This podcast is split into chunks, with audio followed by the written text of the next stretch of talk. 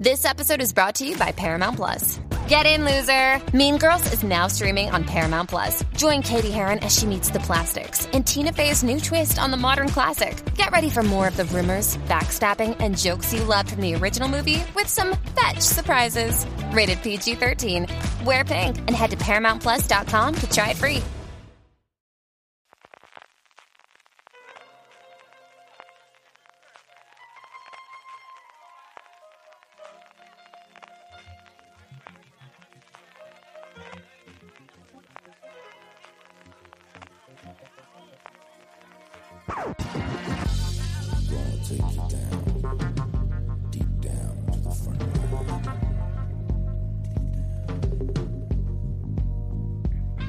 Hola a todos y todas, bienvenidos a FDS Review, el programa de fuera de series donde cada semana analizamos, comentamos y debatimos sobre nuestras series favoritas.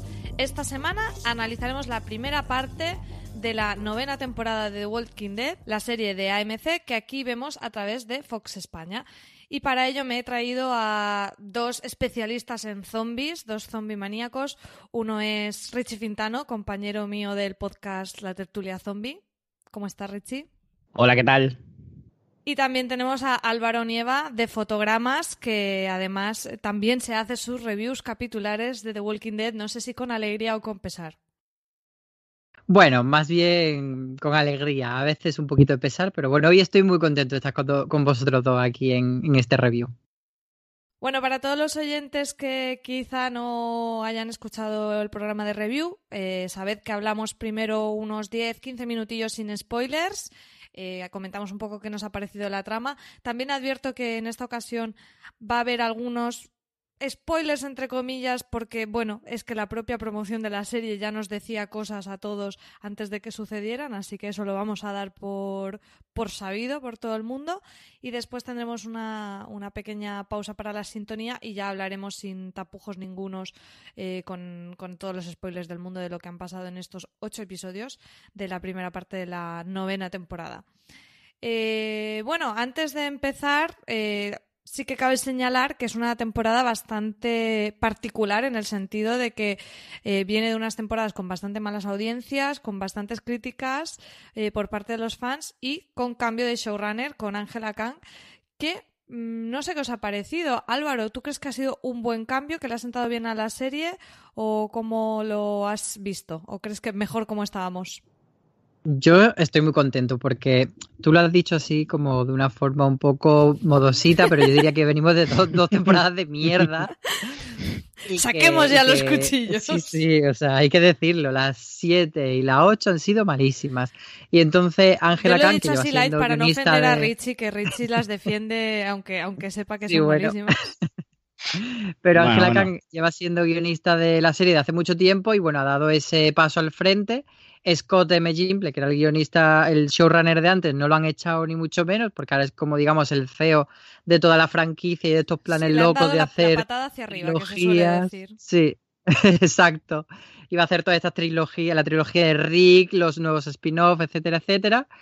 Pero bueno, ella es la que se ha quedado al mando y de momento está demostrando que, que The Walking Dead puede ser casi lo que fue en su día. Sí, porque ha habido bastantes cambios eh, que se ven ya desde el principio, con un propio cambio de la cabecera. O sea, quiero decir que, que, la serie ha querido hacer patente esos cambios. Saltos temporales, como un planteamiento totalmente nuevo y pérdidas de personajes fundamentales. Richie, ¿cómo has visto tú estos saltos temporales, salidas de personajes, entradas de, nuevos personajes? ¿Crees que les ha funcionado? Como por ejemplo en Fear the Walking Dead, que también la estuvimos comentando en review. Sí, yo creo que la serie ha conseguido dar ese, ese mm, punto de inflexión en el que pegar un giro dentro de la propia serie, ya que efectivamente se estaba embarrando un poco en las últimas temporadas. Yo no voy a decir que es una mierda, como dice Álvaro, así tan descarnadamente, pero sí que es verdad que estaban bajando el nivel bastante, de forma bastante notable. Entonces, sí, yo creo que eh, a veces pegarle un volantazo a la serie, como en el caso de Fear the Walking Dead, eh, está demostrado que, está bien, que funciona, que ha mejorado cambiando personajes, haciendo que algunos secundarios se vuelvan más protagonistas, cargándote a algunos protagonistas directamente, o cogiendo a personajes y darles un giro a sí mismos. O sea, dentro de The Walking Dead podemos ver una evolución dentro de algunos de ellos que han cambiado su personalidad, su, su forma de, de, pensar, incluso su objetivo en la vida, incluso en algunos de, estos casos. Y creo que, que, pegar este giro cuando ves que la cosa no está funcionando eh, es, puede ser arriesgado porque el cambio puede ser para mal, pero en este caso yo creo que les ha funcionado y va para bien. ¿Cómo has visto tú, Álvaro, los saltos, los saltos temporales? Que hemos tenido un par en, en, solo ya en, el primer, en la primera mitad de esta temporada. Yo creo que, que han abusado un poco de, eso, de hacer dos saltos temporales en tan poco episodio, pero bueno, al final nos lleva a una, una situación bastante nueva, que siempre es interesante descubrir dónde están de repente los protagonistas, les cambia, como dice Richie, a, varios personajes que han estado ahí siempre, especialmente eh, Carol, Daryl y Michonne, que han sido personajes que han sido muy importantes, pero que últimamente no tenían trama suficiente propia y que siempre han estado a la sombra de Rick. Entonces, al eliminar a Rick, este es el spoiler que tú decías antes, eh, al eliminar, no, no, digo de matar, no digo de, digo de eliminar, de sacarlo de la serie, luego ya hablaremos con spoiler de cómo lo han sacado, pero eso que le ha dado más espacio al resto y, y bueno, yo creo que sí es interesante donde lo pone. Lo que no sé es exactamente si esto les ha funcionado eh, a nivel de audiencia. A mí, a nivel, que es una opinión totalmente subjetiva, a mí como mm, espectadora, a nivel particular, me ha gustado el cambio. He seguido con interés la, esta primera mitad de la temporada, como hacía tiempo que no, que no seguía The Walking Dead. Jolín, yo recuerdo en temporadas anteriores que es que me moría de ganas de que fuera el lunes para ver cómo cómo seguía la serie y ahora era todo una sensación de engañifas, de, de, que solo conseguían atraparte con cliffhangers que luego se resolvían con chorradas y esa sensación me ha cambiado bastante en esta, en esta primera mitad con planteamientos de temas nuevos. Sí que es verdad, estoy de acuerdo contigo Álvaro, de que quizá la estructura esta con dos saltos es un poco extraña. No sé si quizá tendrían que haberla mm, partido pues un primer salto en la primera mitad y el segundo en la segunda mitad de temporada. A verlo, eso, tiene una estructura un poco extraña que a mí me da que pensar que puedas responder más bien a necesidades de producción de por el hecho de que ya se iban actores y actrices que porque ellos por guion lo quisieran haber puesto así, aunque eso es especular. Pero bueno, lo que a mí me gustaría también es saber si después de esas eh, anteriores temporadas, la 7 y la 8, en el que eh, pues la, serie bajó bastante audiencia, si ahora han conseguido un poco eh, mmm, volver a, las cifras tan maravillosas que hacía, que hacía The Walking Dead, Álvaro. Eh, en realidad no, pero son datos que, a ver, en esta temporada hemos tenido bastantes titulares, bastante noticias, bastante apocalípticas, diciendo, oh, The Walking Dead, mínimo histórico. Se dijo con el, que el primer episodio de la temporada fue el arranque de temporada menos visto, luego el segundo episodio hizo el dato, el peor dato histórico de la serie. Pero al final hay que poner estos números en contexto uh -huh. y, y, y, porque, o sea, ese segundo episodio hizo 5 millones de, de, espectadores, que para una serie de cable es mucho y que para una serie de cable del canal AMC es todavía más. O sea, para que nos situemos, el último episodio emitido de Fear the Walking Dead hizo 2 millones, 2,1 millones de espectadores, eh, de Terror hizo 700.000 espectadores, los 49 que fue renovado por una segunda temporada fue visto el último episodio de su temporada por 300.000 espectadores. Entonces, eh, sí, The Walking Dead está siendo vista mucho menos que antaño, obviamente. También hay que tener en cuenta. Es lógico que, también en una novena claro. temporada, es que es el transcurrir lógico de las series. También a veces somos muy alarmistas en esto, queremos como que caigan los, los reyes de la televisión y decir, ah, no, ya no lo ve nadie. Hombre, no, relativicemos, está muy bien los datos que estás dando por eso. Exacto, y aparte que eh, la forma de consumo también van cambiando, ya no se va viendo tanto la serie lineal y al final de Walking Dead pues tiene muchas ventas internacionales, tiene muchas formas en las que la franquicia, que además ahora se está convirtiendo en franquicia, no solo en serie, pues se va a amortizar, o sea que los que vean estos datos como un síntoma de que The Walking Dead va a acabar el año que viene, ni muchísimo menos. Bien, bien, bien. bueno, veo, Richie, que te, que te alegras. Una de las cosas que que decíamos que no, ya no se considera ni spoiler es el hecho de que ya se ha sabido que Andrew Lincoln dejaba la serie. Y esto se dijo a través de prensa, mm, por activa y por pasiva, hasta sabíamos en qué episodio iba a suceder. Eh, cosa que a mí personalmente no me gustó mucho, pero entiendo que respondía a una voluntad de, que esa gente que se había dejado la serie regresara. Richie, tú sé que estás bastante enfadado con, ese, con que se divulgara esa información. Sí, porque entiendo que estamos en, una época en la que la información se nos escapa de los dedos prácticamente, que es eh, ya casi misión imposible eh, que no se filtren este tipo de cosas, pero en esta ocasión me ha dado la sensación de que ha sido la propia AMC la que lo ha publicado. No sé muy bien con qué intención, porque a mí me ha dado la sensación que durante los episodios en los que se veía venir, porque ya lo sabías, eh, el que eso iba a suceder, perdían bastante interés eh, sé que hay una guerra abierta de los espectadores contra el resto del mundo, especialmente en las redes sociales, en contra de los, de los spoilers y que mucha gente critica ese comportamiento de, algunas personas que dicen, no, no me puedes hacer un spoiler, es lo peor que me puedes hacer en la vida. Es peor que, que, que pegar a mi padre. Pero, pero en este caso creo que está justificado. O sea, verdaderamente yo creo que le hace perder eh, mucha importancia al peso que tiene este hecho en una serie de estas características. Estamos hablando de casi 10 años de una serie que se convierte prácticamente en veterana y estás hablando del protagonista, un, un personaje que está desde el minuto cero de la serie y va a abandonar la serie. Y resulta que ya lo sabes. Entonces le estás perdiendo toda la mística que le sabe dar el mundo de la televisión a este tipo de sucesos. Entonces, yo estoy enfadadísimo, pero enfadadísimo de, que de, haber perdido la oportunidad de disfrutar de un momento que podía haber sido genial. Álvaro, ¿sabes o tú qué piensas? ¿Crees que era una estrategia, como yo estaba comentando, para intentar que la audiencia regresara? ¿Les ha funcionado? ¿No les ha funcionado?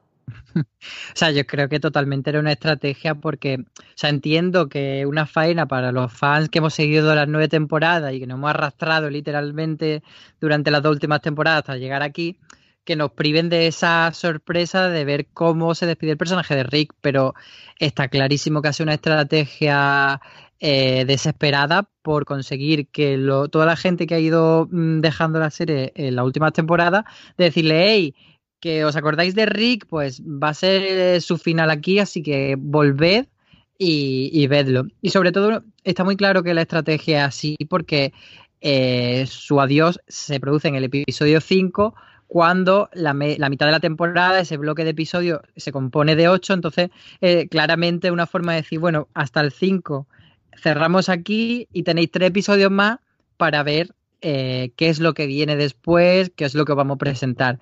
Si la serie estuviese en su mejor momento, primero no lo habrían dicho y segundo, ese final de Rick habría sido en el episodio 8. Hmm. Lo que pasa es que si ahora hacían en el episodio 8 el adiós de Rick, a ver quién era el guapo que volvía a la segunda parte. Claro.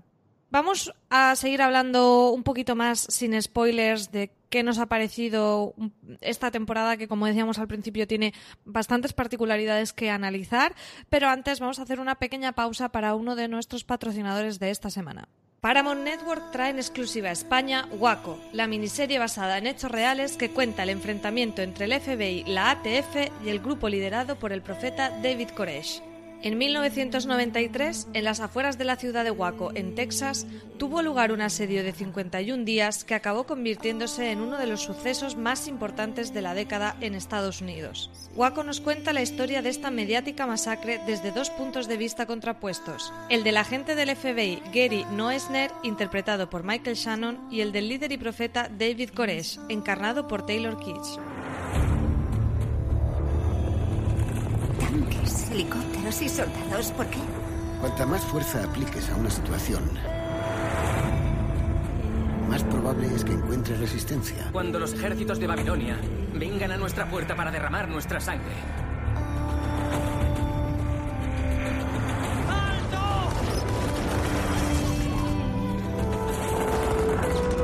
Aquí nos probarán. En mente, cuerpo y espíritu. No te pierdas el estreno de Waco en doble episodio el próximo lunes 3 de diciembre a las 22.15 horas en Paramount Network y cada lunes a la misma hora dos nuevos episodios. Estamos ya de vuelta comentando todavía sin spoilers la primera mitad de la temporada 9 de Walking Dead, que qué largo se me hace todo esto de decirlo de la temporada 9A.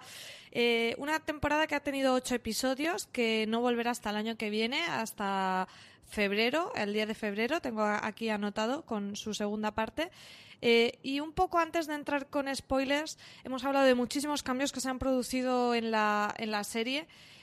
Eh, ¿qué, valoración general hacéis? Podéis hablar un poco, si queréis, de las tramas también, pero ya os digo, un poquito de pasada sin spoilers. Álvaro.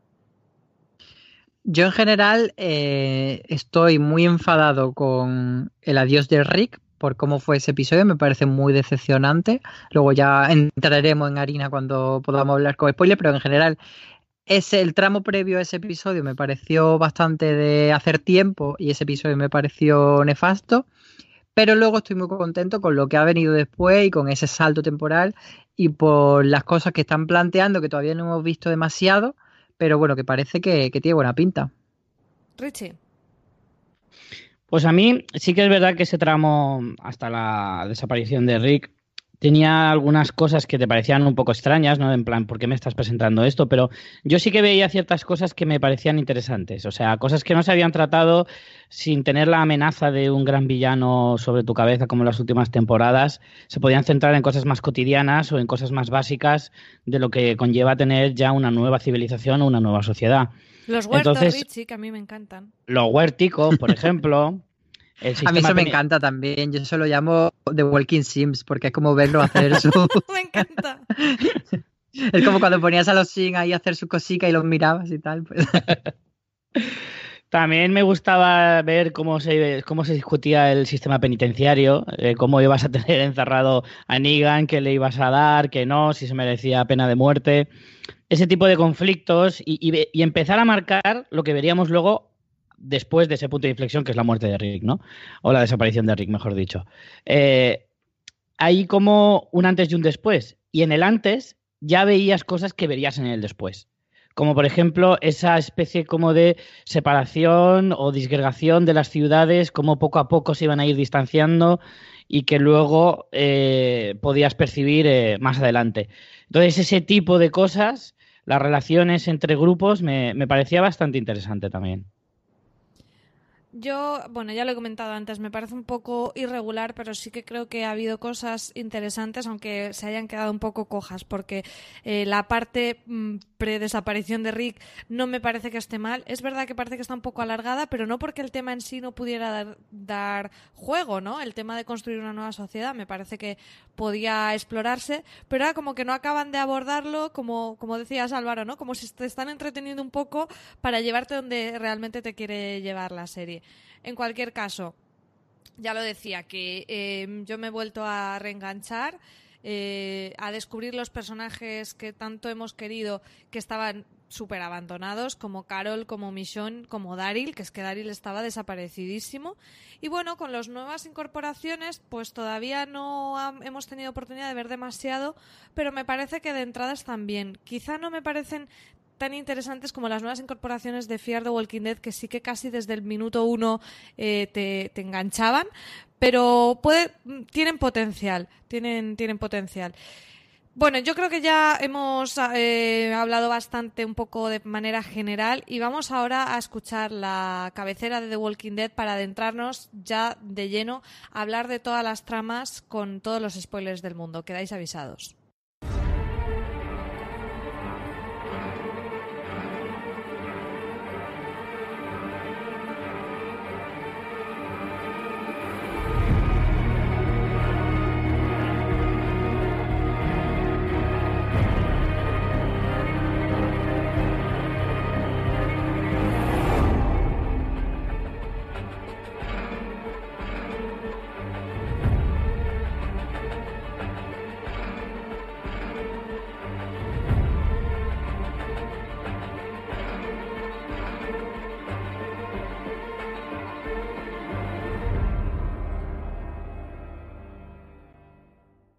Bueno, estamos en la zona de spoilers y aquí tenemos un popurrí de tramas que parece mentira que en ocho episodios se hayan podido tocar tantísimos temas.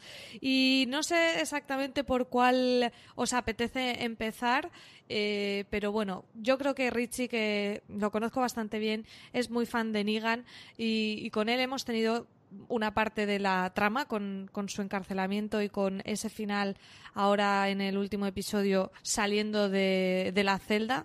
Eh, ¿Qué te ha parecido todo el arco de Negan encarcelado, Richie?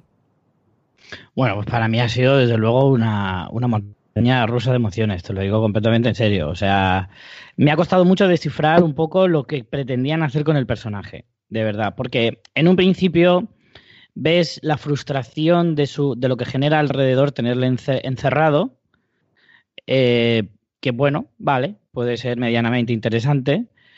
Luego ves la, la, desesperación de una persona que está encerrado, que sabe que no va a salir, o al menos no, no lo ve así a corto plazo también mucha incertidumbre alrededor de la idea de tenerlo encerrado, ¿no? De la gente eh, decir, bueno, ¿y de qué sirve tenerlo? Y, si lo tienes que explicar tantas veces el por qué está encerrado, es que a lo mejor no está haciendo el efecto que tú crees que debe hacer. Porque Rick al principio pretende hacer como de él un símbolo de la idea de lo que tenía Carl, pero si lo tienes que explicar como 700 veces a lo largo de la serie, es que efectivamente no está funcionando ese simbolismo. Y luego, no sé, ese mm, en, en, algunos momentos vemos como que ese Negan se diluye y se convierte en un pusilánime que se rinde. Y luego, pasado ese segundo salto temporal, vemos otra vez como al Negan del principio. Un tío más entero, mmm, totalmente cabal, que ha asumido su papel, bueno, pero con que C sigue a mí siendo se me el Negan. otra frase, más que cabal, cabrón. Sí, más bien. Y, pero, pero recordaba mucho al, al, al Negan original pero dentro de las circunstancias en las que está. Entonces era como todo un poco complejo. Y, y al final se le abre esa puerta, literal y, y, y metafóricamente. y, y metafóricamente, efectivamente. Y, entonces nos abre el camino a una nueva trama con Negan que en realidad no sé si a día de hoy, en este episodio 8, es necesario. O sea, acabas de abrir una nueva trama con uno, un, unos villanos potentes y de repente me abres otra trama con el villano por antonomasia de la serie, que, que es como que, que, está desarmado, que no tiene gente, que no tiene absolutamente nada y que tiene que como empezar otra vez de cero. Entonces no sé muy bien, no, no, me cuesta mucho leer qué es, cuáles son las intenciones de la serie con el personaje. Me tiene un poco perdido, la verdad.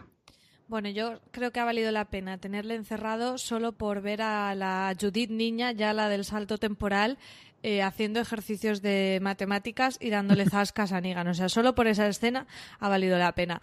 Eh, Álvaro, ¿qué sentimientos te provoca a ti eh, toda esta trama de Negan? Yo es que eh, lo, lo, que comenta Richie de que Rick quería hacer de Negan un símbolo, me parece una absurdez, pero de, de una proporción estratosférica sí. porque eh, al final se han cargado a 700 salvadores, han cargado a 700 enemigos de otras tribus y de repente al más importante de todo, ay no, a este no lo matamos porque hay que meterlo en una celda. Me parece que una cosa, pues eso, eh, era simplemente una, una excusa que se han inventado para no acabar con un personaje que era muy carismático, que ha tenido que estar obligadamente desaprovechadísimo en estos episodios, pero que ahora pues va a tener más protagonismo cuando salga de esa celda. Yo fíjate eh, lo que comentaba Richie de que Negan pues tiene esa caída y que de repente se, se, desmorona. Yo no lo interpreté así. Yo cuando, cuando tiene esa conversación con Maggie, me parece que es una estrategia de Negan para que ella no le mate. O sea, él se hace ver como que estar encerrado es peor que estar muerto y le dice que, que lo mate precisamente para que no lo mate, para que ella diga, ah, pues entonces mejor que te deje aquí vivo. Vaya, pues yo no la... había hecho esa lectura.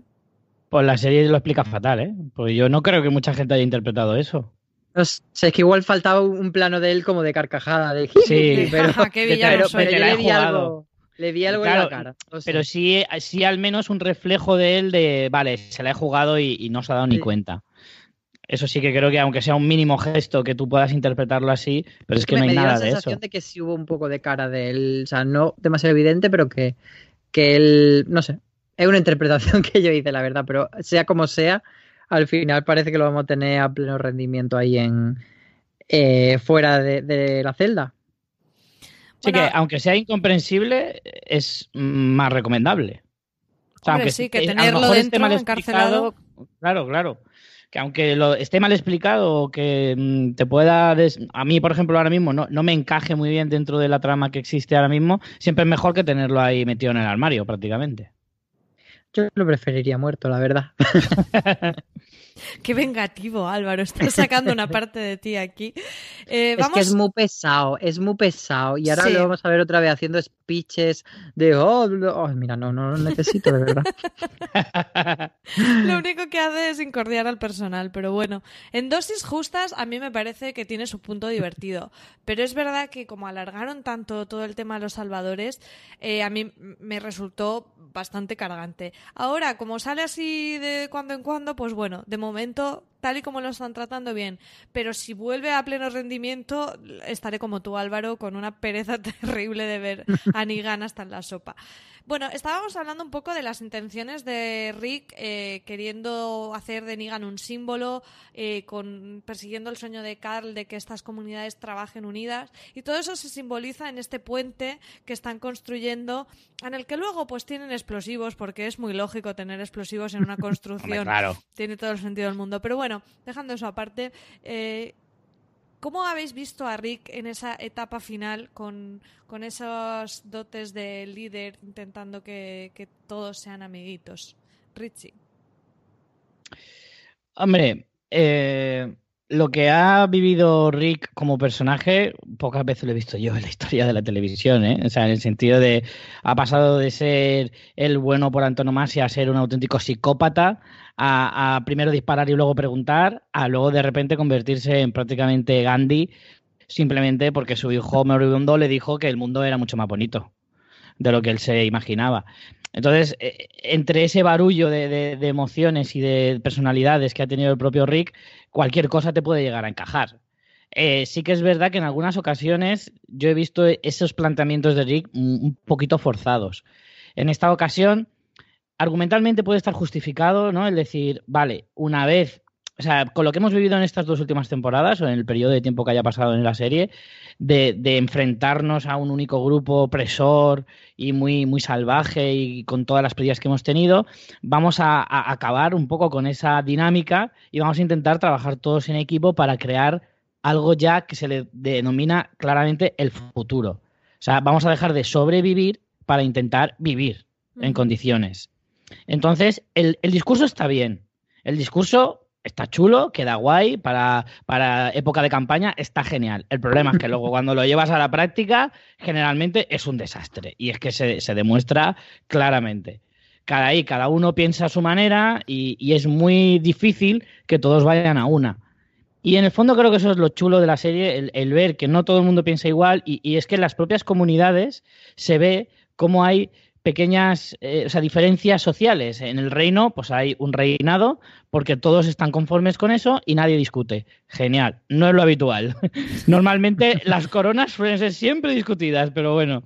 Y menos Se nota que en Estados Unidos este. nunca han tenido, claro, se nota que en Estados Unidos nunca han tenido rey. pero, pero luego tienes eso, tienes a Hilltop, que es bastante democrático, y luego está Alejandría, que es una cosa rara, que es, es Rick, ¿por qué? Porque sí, fin. Eso es un poco No, dictadura.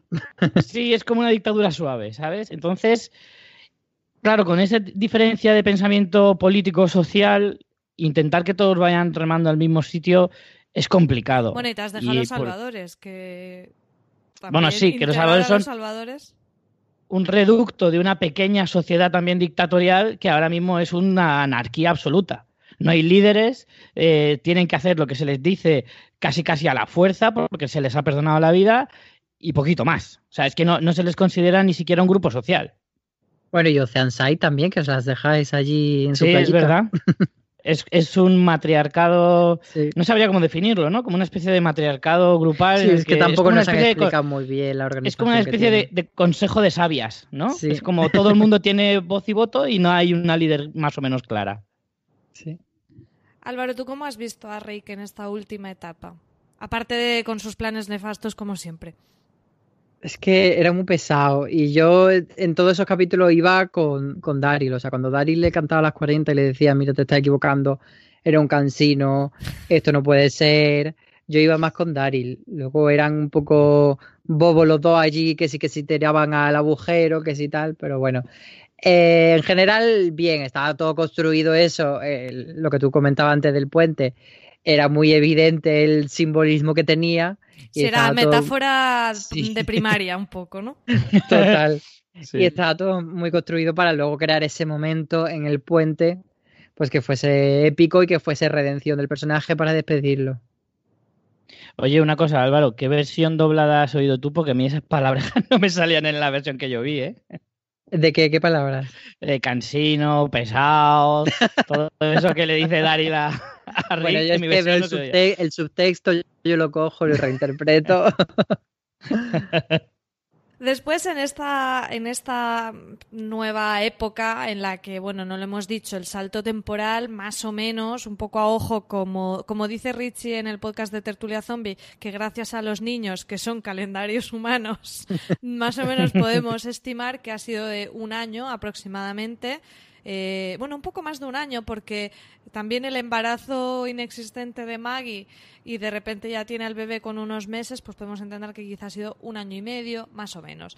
Eh, durante este tiempo eh, tenemos esta intención de, de, construir ese futuro, que a mí me parece por lo menos que como discurso y para hacer debate después de la serie es interesante. Bueno, aquí hemos visto que tenéis opiniones diferentes, bueno, que queréis cargaros a Negan y todo eso, pero me gusta cómo en la serie se plantean cosas nuevas, como por ejemplo que Michonne, que recordemos que era abogada en el pasado, eh, intenta establecer unas leyes para que no sea este me cae mejor o este me cae peor a la hora de, dictar sentencias y de tener un poco una, una guía para cuando sucedan cosas saber qué hacer qué se perdona, qué no se perdona. Y bueno, lo tenemos con el caso de Negan, pero también tenemos esas tramas de Maggie cuando intentan atentar contra ella y decide eh, ejecutar finalmente a Gregory, que es quizá uno de los seres más despreciables que ha aparecido en la serie, al que le habían dado tantas oportunidades de redención que ya ni se sabe, pero en cambio perdona la vida de,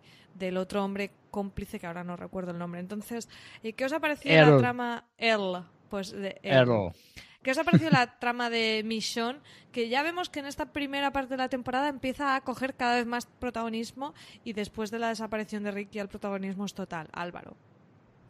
Bueno, es que una trama que es muy, muy sencillita porque apenas ha tenido desarrollo. O sea, es interesante que Michonne proponga esto que comenta de crear una guía para el nuevo mundo y una serie de leyes pero tampoco la hemos visto que eso, o sea, no hemos visto, cómo se ha desarrollado, la hemos visto estudiar y escribir y ahí hacer su constitución, pero no hemos visto cómo se ha aplicado.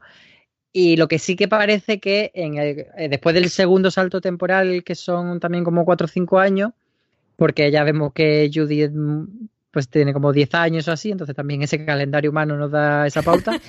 Eh, entonces ahí parece como que, que, que, no ha funcionado muy bien. Hay Mm, problemillas entre comunidades. Entonces, yo creo que es más interesante por lo que viene que por lo que ha sido, porque ha sido muy, muy leve.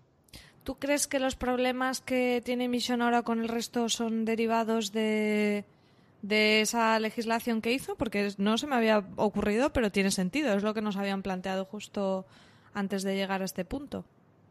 Sí, no sé si de, de la legislación como tal o que pues por imaginar que hayan llegado a hacer esas leyes y unos hayan dicho que sí, otros que no. que, sí que creo que puede tener eh, cierta relación o que haya habido, se hayan tenido que enfrentar a alguna decisión importante que hayan decidido tomar caminos separados.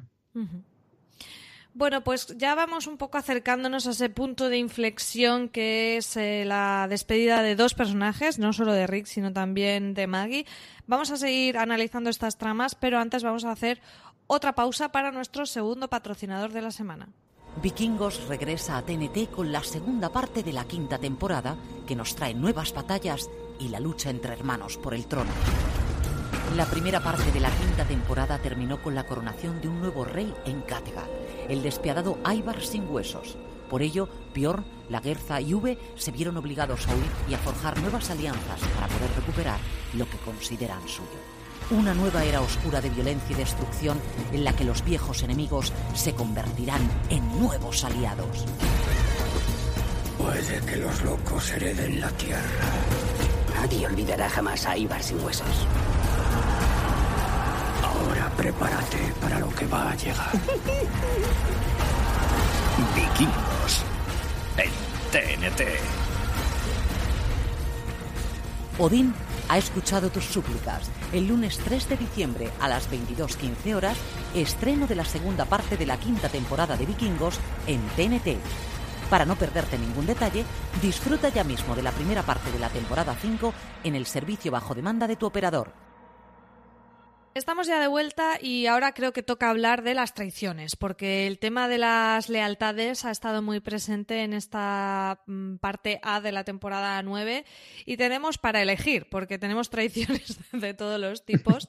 Como sé que a Richie le gusta mucho el personaje de Jadis y tiene varias cosas, no solo traición, sino también amor y romance, quiero que nos cuentes un poco qué te ha parecido y qué, crees que pasa con esta gente del helicóptero tan misteriosa que hemos visto mm, pinceladas de ellos y no sé, yo no tengo muy claro que vuelvan a aparecer o si ya lo van a dejar para esta trilogía de TV movies eh, de Rick. A mí el personaje de, de Jadis, o Bimba Bosé, como me gusta llamarlo a mí, em, siempre me ha parecido muy atractivo. O sea, desde cuando estaba en su época de los chatarreros y demás, que tenía ahí sus pajas mentales con sus esculturas raras y todo eso, ya me parecía un personaje bastante interesante. Pero, pero encima, o sea, me parece un personaje muy aprovechable. De hecho, me da un poco de pena porque me da la sensación de que ha desaparecido y que no va a volver. Y, y más después del salto temporal. O sea, me parecería muy loco que apareciera y, aún así, pues mira, siempre es un as en la manga que se puede guardar la serie en un momento dado, pero creo que es un personaje muy aprovechable por eso, porque te podía dar cosas buenas, en un momento dado te puede traicionar porque ya lo ha hecho otras veces, entonces siempre tienes el juego de redención, traición, redención, traición, y así te, te podías tirar toda la vida. Y no sé, me parecía un personaje genial, la verdad es que bueno, el, momento. Genial, ¿crees que es la palabra? A mí es que el personaje me parece genial y el momentazo de me lío con, con el famoso cura de gañas es que me parece tan épico. Por favor. A mí, mira, mira, Álvaro, de surrealista, de, de, tan surrealista se da la vuelta. Es de esos pocos casos extraños que de malo, malo, malo se convierte en bueno porque se da la vuelta a sí mismo. ¿Sabes? O sea, de verdad, si lo ves con un prisma un poquito más. No te lo compro, no te lo compro, pero acepto tu versión. Porque desde luego es, absolutamente locura, locura máxima de, de, guionistas fumados en una sala. Porque dice, venga, va, ¿por qué no juntar a estos dos?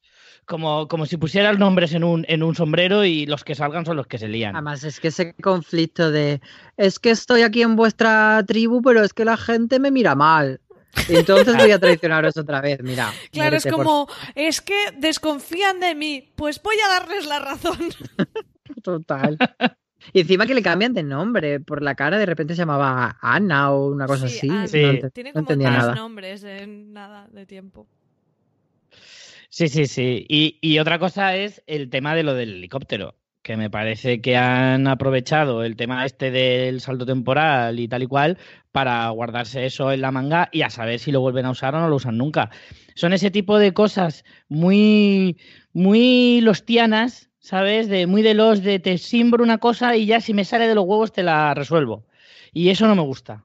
No me gusta nada. No me gusta que me den pistas de una cosa para luego jamás decirme qué coño era esa, esa gente, por qué tiene un helicóptero, eh, tenía tratos con ellos. Eso no me mola nada. Y si solo era un cebo para llevarse a Rick, peor aún.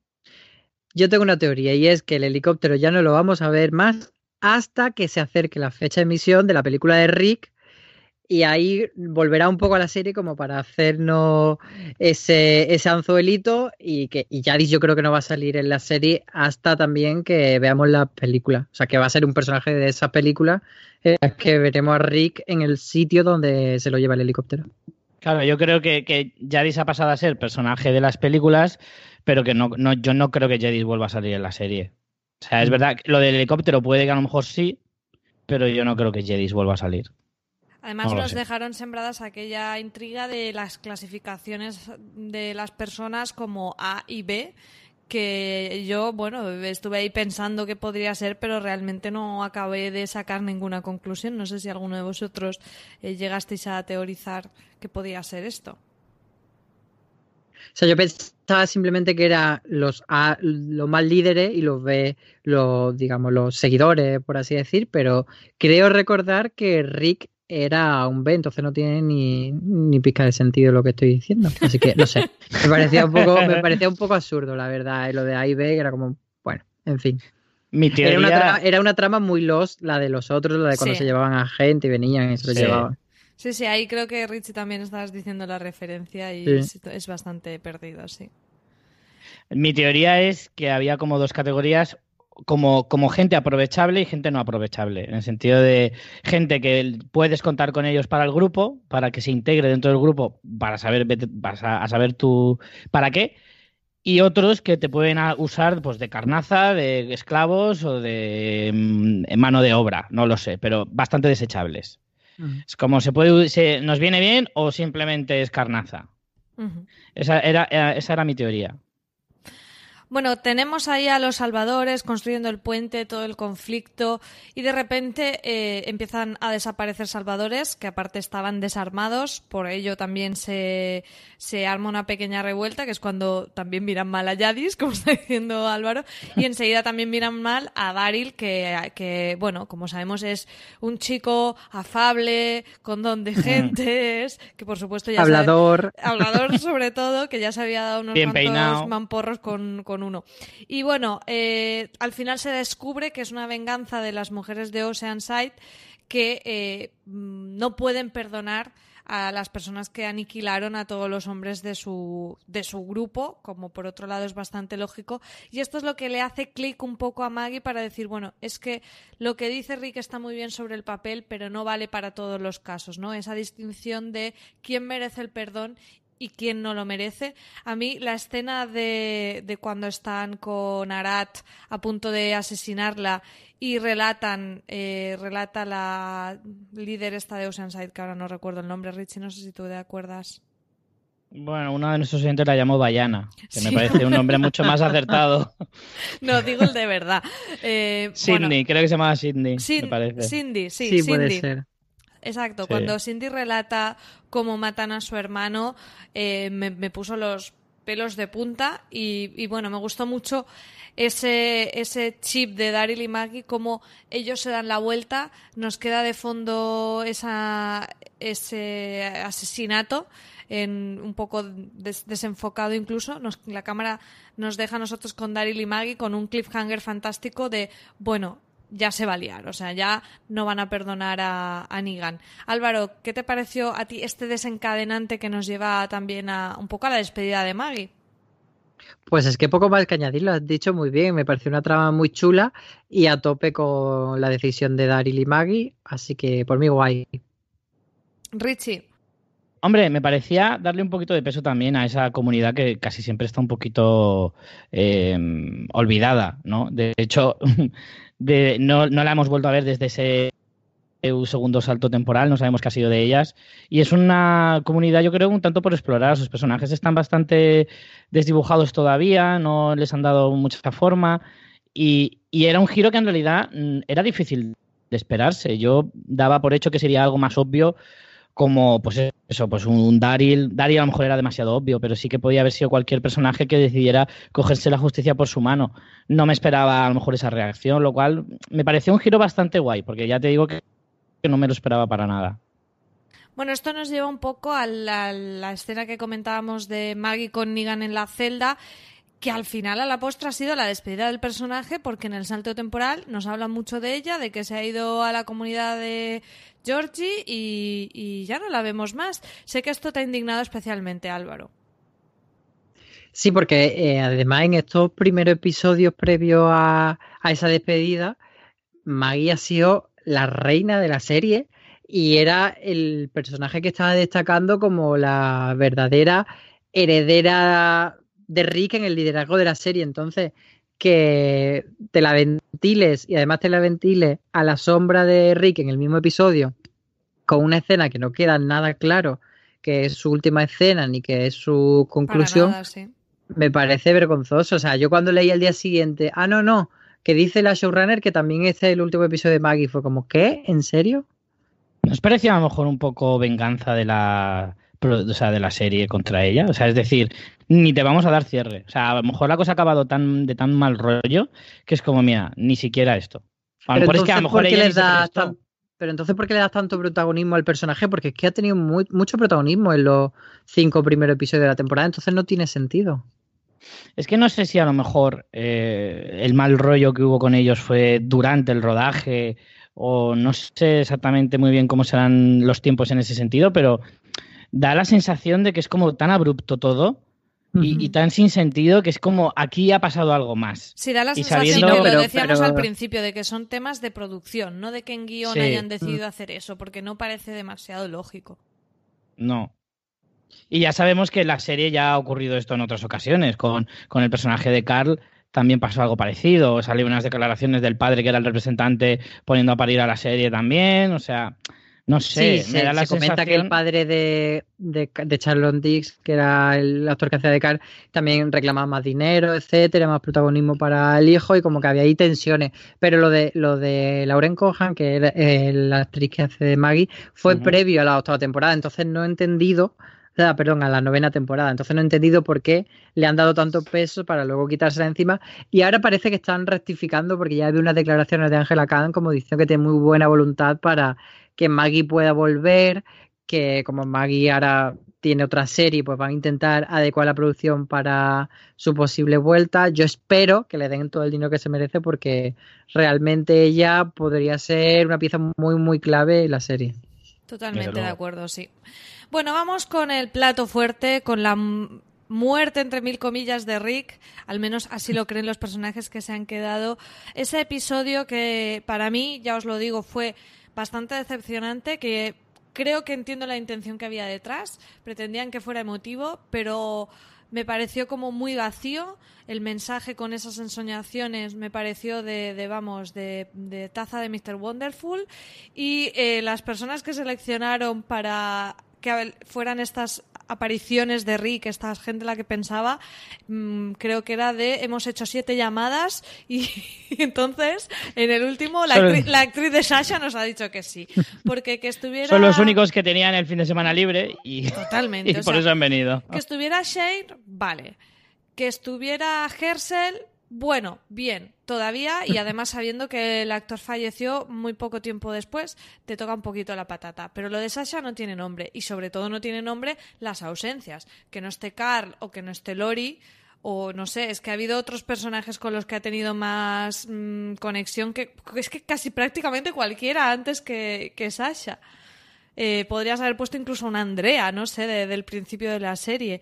Eh, a mí me decepcionó bastante, bastante la despedida de, de, Rick, porque es como, jolín, es que me quiero emocionar, me quiero emocionar y quiero llorar y quiero vivirlo intensamente, pero no. Más allá de luego la gente que se sintiera un poco traicionada por el hecho de que finalmente no muere y se lo lleven. A mí eso no me pareció mal, porque al final dices, bueno, el personaje me gusta, si al final lo que me van a dar es más eh, historias de Rick, aunque sea por otro lado, pues mira, ya me va bien. Pero esa despedida pretendidamente emotiva, que para mí por lo menos no lo fue, a lo mejor soy un ser sin corazón, eh, no, no me gustó. Álvaro, ¿tú cómo, cómo te sentiste? ¿Tenías el pañuelo al lado para llorar o, o no? Yo estoy de acuerdo contigo, me esperaba un episodio muy emotivo. Al final era Rick andando, metiéndose en situaciones inverosímiles como ahora estoy aquí en una cabaña rodeado de zombies, pero estoy desangrándome y aún así consigo salir y montarme en el caballo, que era como, a ver. Eh, pero eso, desencadenando una serie, además era muy repetitiva la fórmula, en plan, llega Rick, se duerme, sueña con algo, mm, se despierta, se pelea con los zombies, se va a otro sitio, se duerme, y así una detrás de otra. Lo de Shane sí me gustó bastante. Lo de Hersel puedo entenderlo porque era como una figura paternal, pero todo ese discurso que, tenía con él era muy vacío. Es como estos discursos. Eh, es algo que, que le pasa mucho a The Walking Dead, que intenta hacer discursos como emotivos y nunca le salen del todo bien. Pero es que lo de Sasha es que no tiene perdón de Dios. Además que ves de lejísimos que es una escena escrita para, para Carl o para Glenn y que ninguno de los es verdad, Se me ha olvidado Glenn, es que podía perfectamente, vaya. Es que es para esos dos, y porque yo estoy convencido que eh, lo de Lori ni se pasó por la cabeza a ellos, porque dijeron, no, Lori no, la odiamos desde siempre, así que no. Pero para Glenn o para Carl estaba hecha esa escena, pero clarísimamente. Y, y ninguno de los dos querría aceptar la cantidad que le dieron por el cameíto y, y ya. Y además que me hizo mucha gracia porque Angela Cam hizo una... Eso te iba a preguntar. Yo digo, cuenta las declaraciones de... Vamos a ver, a, a ver cómo es algo por la tangente. Era una declaración de poquita vergüenza, porque le preguntaron que por qué no, no habían sido eso, o Glenn o Car, y ella dijo, no, porque si hubiese sido Car o Lori, pues como él los quiere mucho, pues como habría querido quedarse con ellos ya y se habría muerto en plan de pues me quedo con mi familia aquí muerto. Y entonces que prefería que fuese alguien más random, nos dijo la palabra random, pero bueno, un poco así, para que, que, que le animase para seguir viviendo. Es como, a ver, cariño, si hace una, un, una ensoñación con Car, que Car le diga, papá lucha, pues papá va a luchar. No me vengas con esta trola. O sea que no cuela, Ángela. Está bien que lo pinten como, yo voy a seguir viviendo porque con estos tres no me quedo aquí ni muerto. Tú verás el marrón aquí, todos estos muertos aquí tirados. Yo con la esta gente- viva, ¿yo qué hago aquí?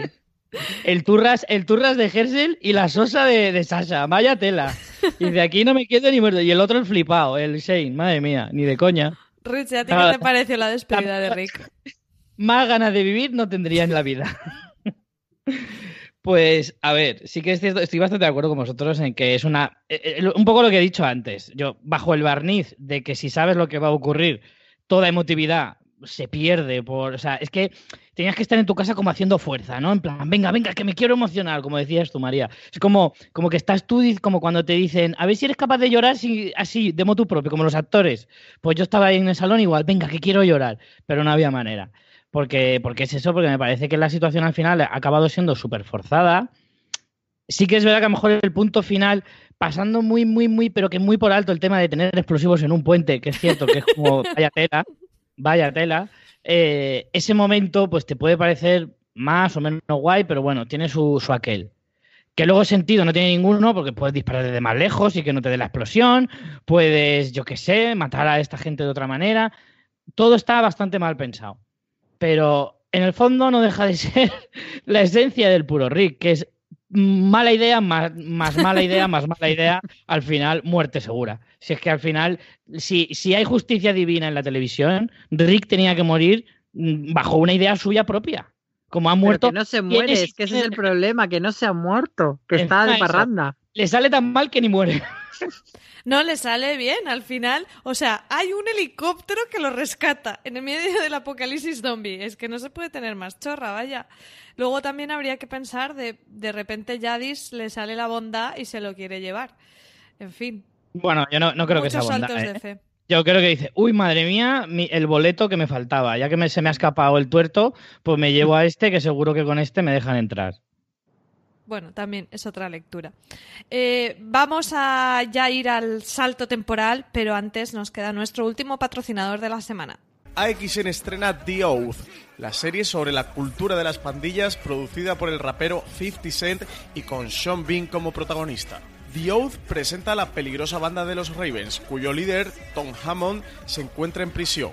Mientras tanto, los hijos de Hammond toman el mando de la banda en las calles. Aunque el grupo intenta actuar dentro de los límites de la moralidad, por encima de todo deben proteger a los suyos y defenderlos de las amenazas de las bandas rivales y de las operaciones encubiertas del FBI.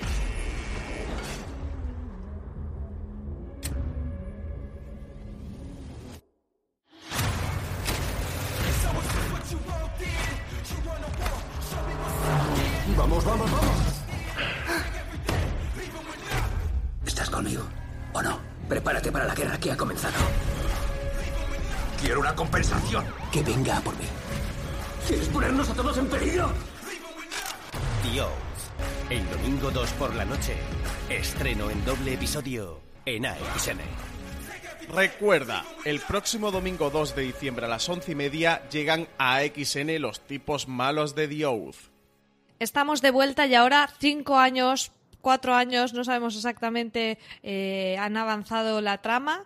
Y bueno, tenemos ese, ese final del episodio de la muerte de Rick, del episodio 5, si no me equivoco, con esa Judith que le faltaba ponerle una pancarta de, de quién es hija, porque lo llevaba todo, el pistolón, el sombrero, la katana, es que no podía llevar más atrezo, pero que a mí me, me gustó bastante, me hizo bastante ilusión, y la presentación de los nuevos personajes, eh, Magna, Luke, Connie, Kelly y Yumiko.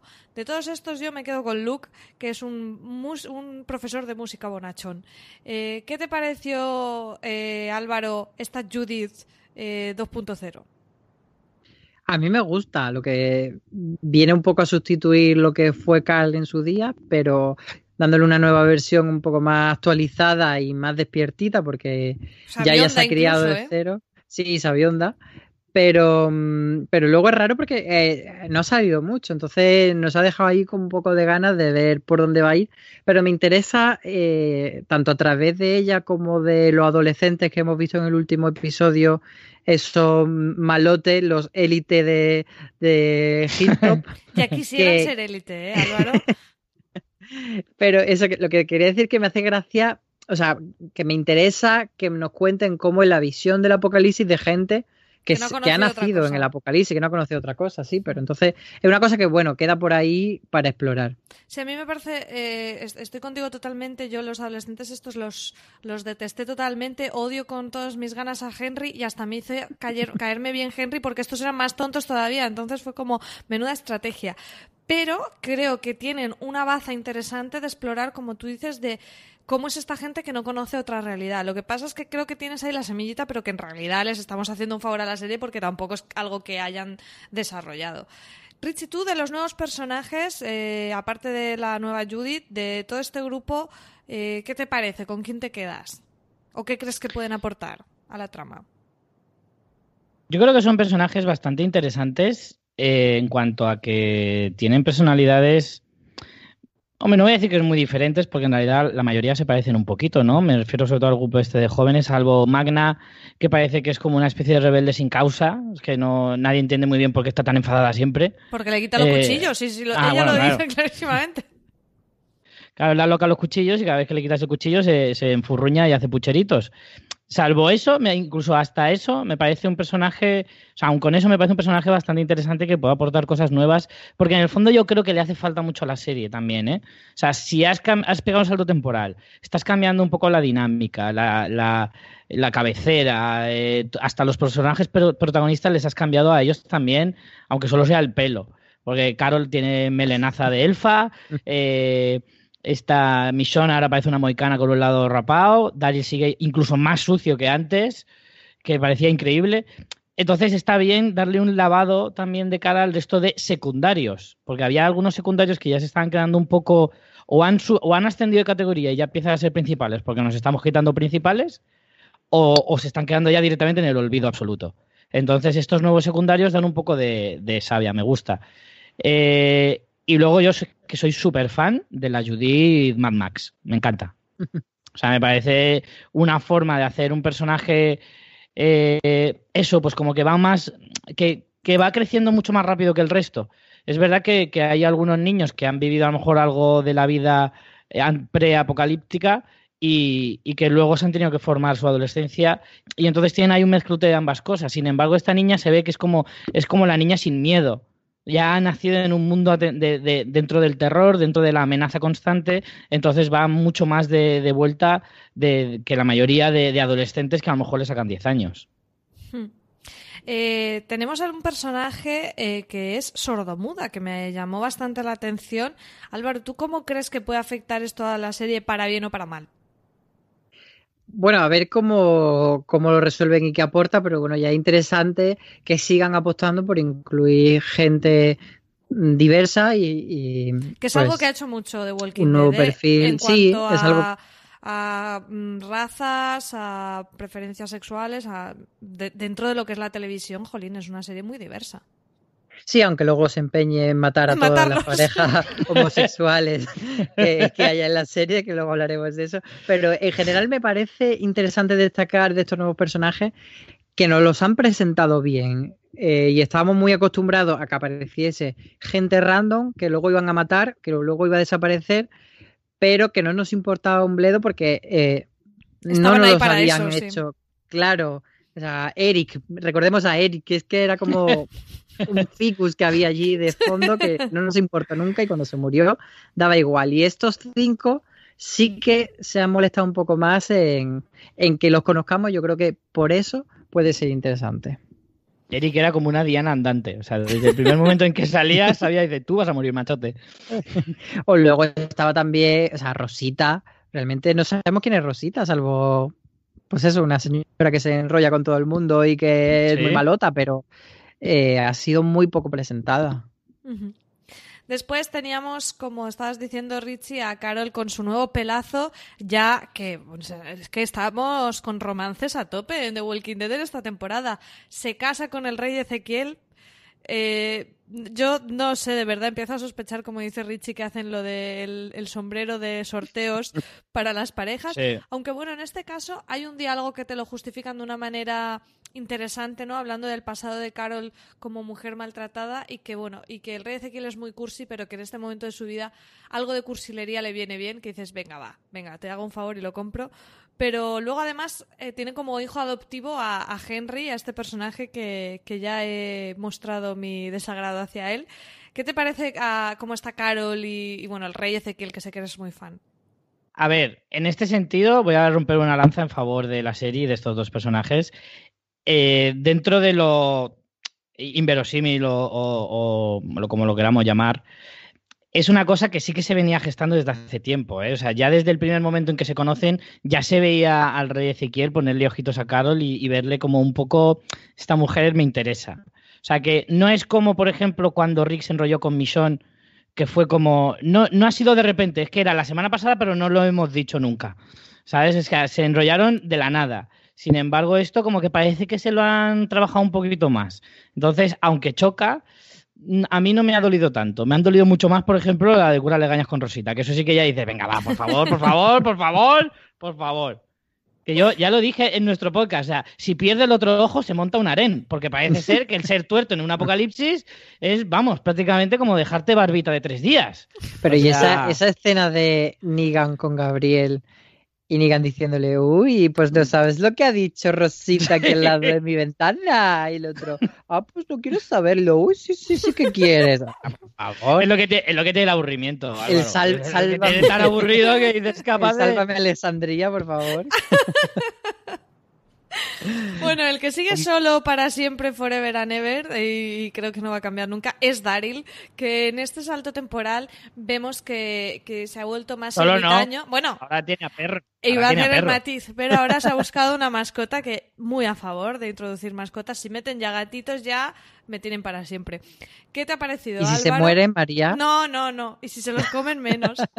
Pero, ¿qué te ha parecido cómo está Daryl en este, en esta segunda mitad de la primera mitad de la temporada 9.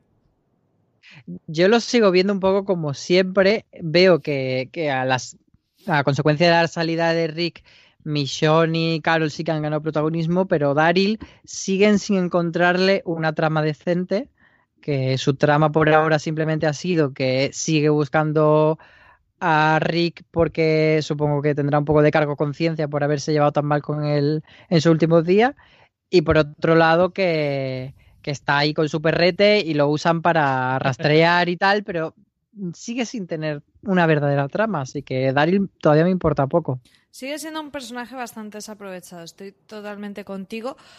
Y luego, cosas que sí que no entiendo de la serie, y aquí voy a hacer mi rant, o sea, Jesús, un personaje interesantísimo, que durante mucho tiempo ha estado desaprovechado. Le das un montón de peso ahora con la vuelta, eh, con este salto temporal, cuando Maggie deja a Hilltop, deja a Jesús, que era su segundo, que lo único que hacía era discrepar con Maggie, pero ahora lo deja como responsable de Hilltop y él tiene un poco ese debate interno de, bueno, yo era más un explorador, un buen segundo, ahora me toca liderar.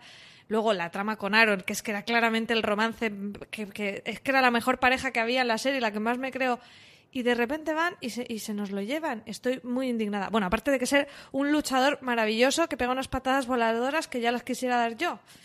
Estoy muy cabreada con el tema de Jesús, aunque tengo que decir que eh, si realmente muere, que tiene toda la pinta, la despedida es chula, quiero decir, es una muerte súper épica en uno de los momentos creo más importantes de, de, de, la serie. Prácticamente. Eh, ahora iremos con la trama de los susurradores, pero es que primero necesitaba poner en valor a Jesús, Richie. Sí, estoy totalmente de acuerdo contigo. De todas formas, todos conocemos la metodología de, de Walking Dead, que es personaje protagonista, muerte segura. O sea, es decir, cuando le das un protagonismo exacerbado a un personaje que de normal no lo tenía, es para que se vaya metiendo en infoyos buscando otro trabajo. Porque, porque vamos, eh, estoy de acuerdo contigo que es un personaje que durante muchísimo tiempo ha estado súper desaprovechado, que parecía como el gran secundario, ese secundario súper molón, era gran luchador, era guapete, era listo, jo, es que lo tenía todo. Pero, pero cuando le has puesto en un papel protagonista, parecía como que estaba ahí algo cojo. Y de repente, ¡pum!, te lo cargas.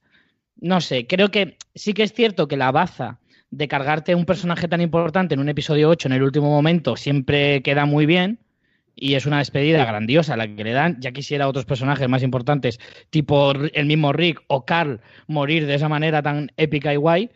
Pero, pero no sé, el precio que pagas es muy alto, porque es que te estás cargando un personaje tan molón que no sé si ha merecido la pena. Mi teoría es que no se muere. Yo creo que no se lo van a cargar, que ha sido un Glen, un truquito de estos de ay que se muere, pero no. Es que le atraviesa el pecho de arriba abajo. O sea, Sirik no creo que haya dado un cursillo de primeros auxilios tan guay como para salvarle la vida, ¿eh? No sé, yo tengo la teoría de que no, de que no se va a morir. Y me hace mucha gracia que en esta escena, que es verdad que es bastante guay, la del cementerio, vemos ahí como un, un plano de patada voladora medio guay y ya es como, wow, que en realidad esas patadas voladoras están todos los episodios en Into the Badland, pero aquí es tan cutre de Walking Dead para estas cosas, para la escena de acción, que vemos una cosilla medio bien hecha y ya nos parece la séptima maravilla.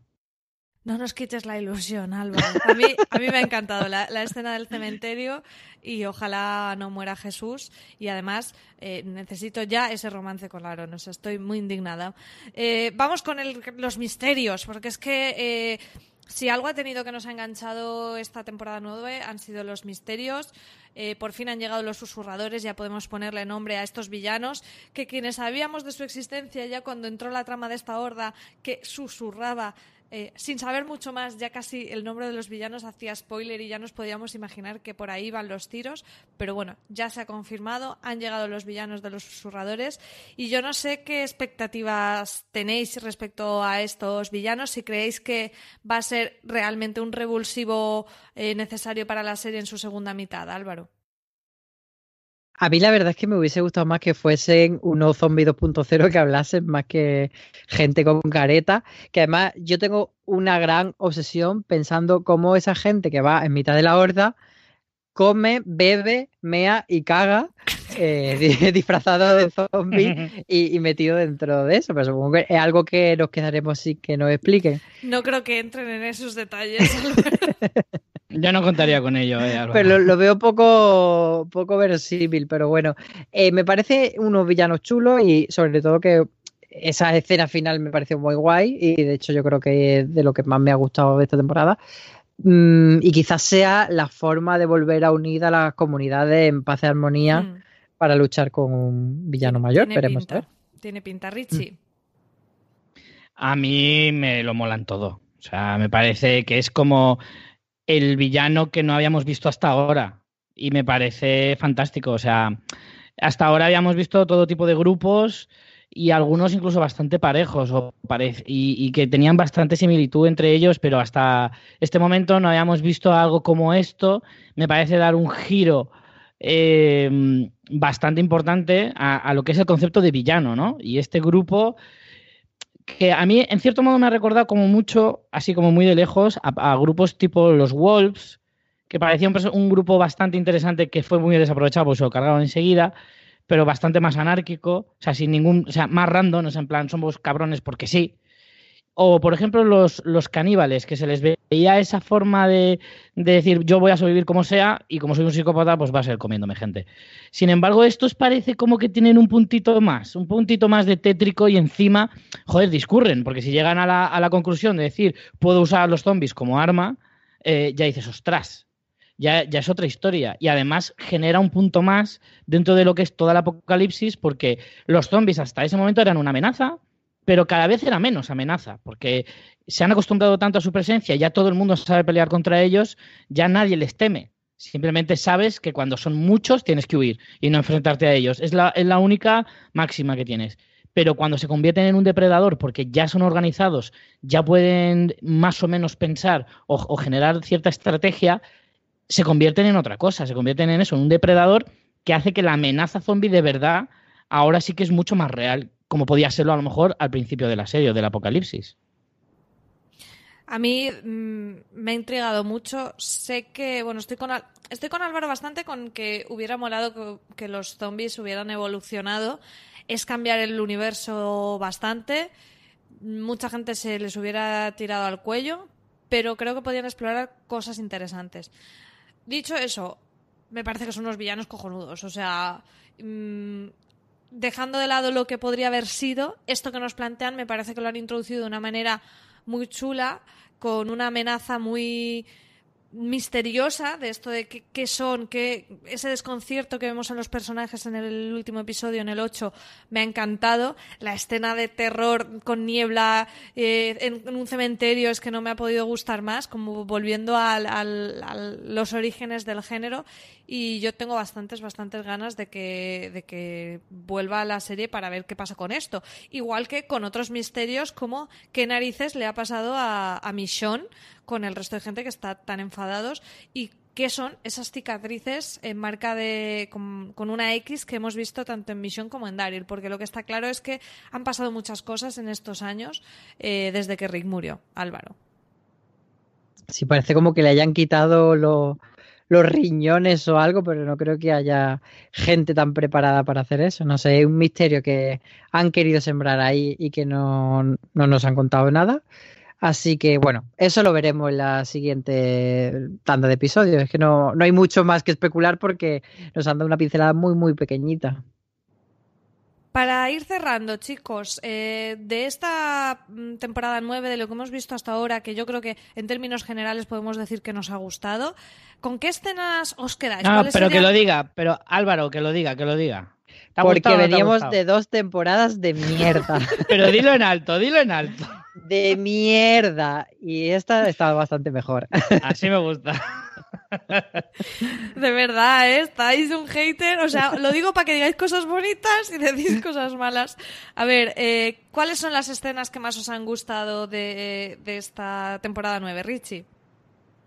Yo me quedo con la final. O sea, la escena final en el cementerio, lo que tú Qué decías, fácil, esa qué ambientación. fácil. Sí, ya sé que es muy facilona, pero es que me ha flipado tanto que es que, o sea, luego me fui a la cama pensando en ello y de hecho me, me quería ver el capítulo de nuevo solo por, por ese momento final al que, que creo que se ha cocinado muy bien durante todo el episodio para rematarlo, porque es que lo tiene todo. Tiene ambientación, tiene eh, tintes de, de cine de terror clásico en ese, pues es un cementerio con niebla, con susurros alrededor. Tampoco sabes muy bien qué está pasando, porque claro, como sabes que están organizados ahora, no sabes si les está rodeando, estás a punto de desvelar el secreto de, de por qué son así, porque se está palpando en el ambiente que lo vas a descubrir, y encima tienes ese séptimo de caballería que aparece en el último momento para salvarles, tienes una muerte épica o casi muerte épica de un personaje importante. Es que lo tiene todo, lo tiene absolutamente todo.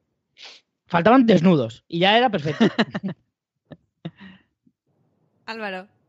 Yo me quedo con el nuevo peinado de Eugene, sin duda. no, eh, no, ya en serio, eh, soy muy malo recordando momentos, así que me voy a quedar con la presencia de Maggie en esta primera parte de la temporada, porque me ha parecido que ha sido muy, muy, muy reina y estoy deseando que le paguen a ella, a la actriz, lo que se- realmente se merece y que, y que vuelva a la serie. Pero vamos, que vuelva con una alfombra roja y con todos los guionistas y todos los productores arrodillados y pidiéndole disculpas. Anda que no molaría que volviera subida en un carro de ruedas con pinchos, ella con una cresta, rollo Mad Max total, en plan, ¿qué está pasando aquí? ¿Qué habéis hecho con mi Hilltop? Yo me quedo con la ejecución de Arat por parte de las mujeres de Oceanside, que ya he comentado que me gustó muchísimo, y con uno de los giritos que no hemos comentado, y es que de repente está RJ, ese hijo de Ricky Michon, que no hemos dicho que también un poco de estos giros deciden tener un hijo, se muere y tienen un hijo, porque la fertilidad en el apocalipsis zombie no se ve para nada afectada, se ve que comen mejor y hay menos polución y esas cosas. Eh, nada, yo mm, no sé, no sé vosotros, pero tengo bastantes ganas del regreso.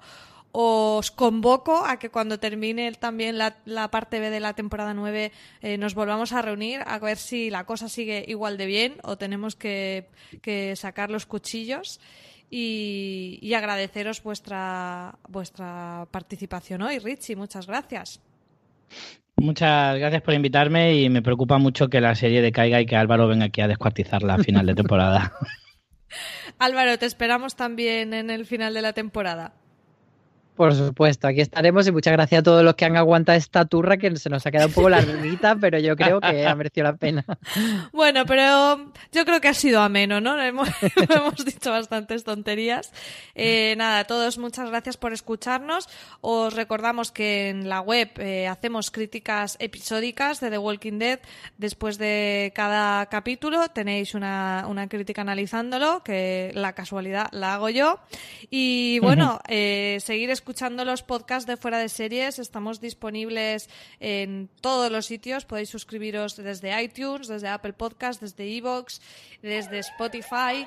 Eh, buscarnos eh, como Fuera de Series y ahí estaremos. Y, por supuesto, más información y artículos en fuera de series.com. Lo dicho, muchas gracias y hasta la próxima. Chao.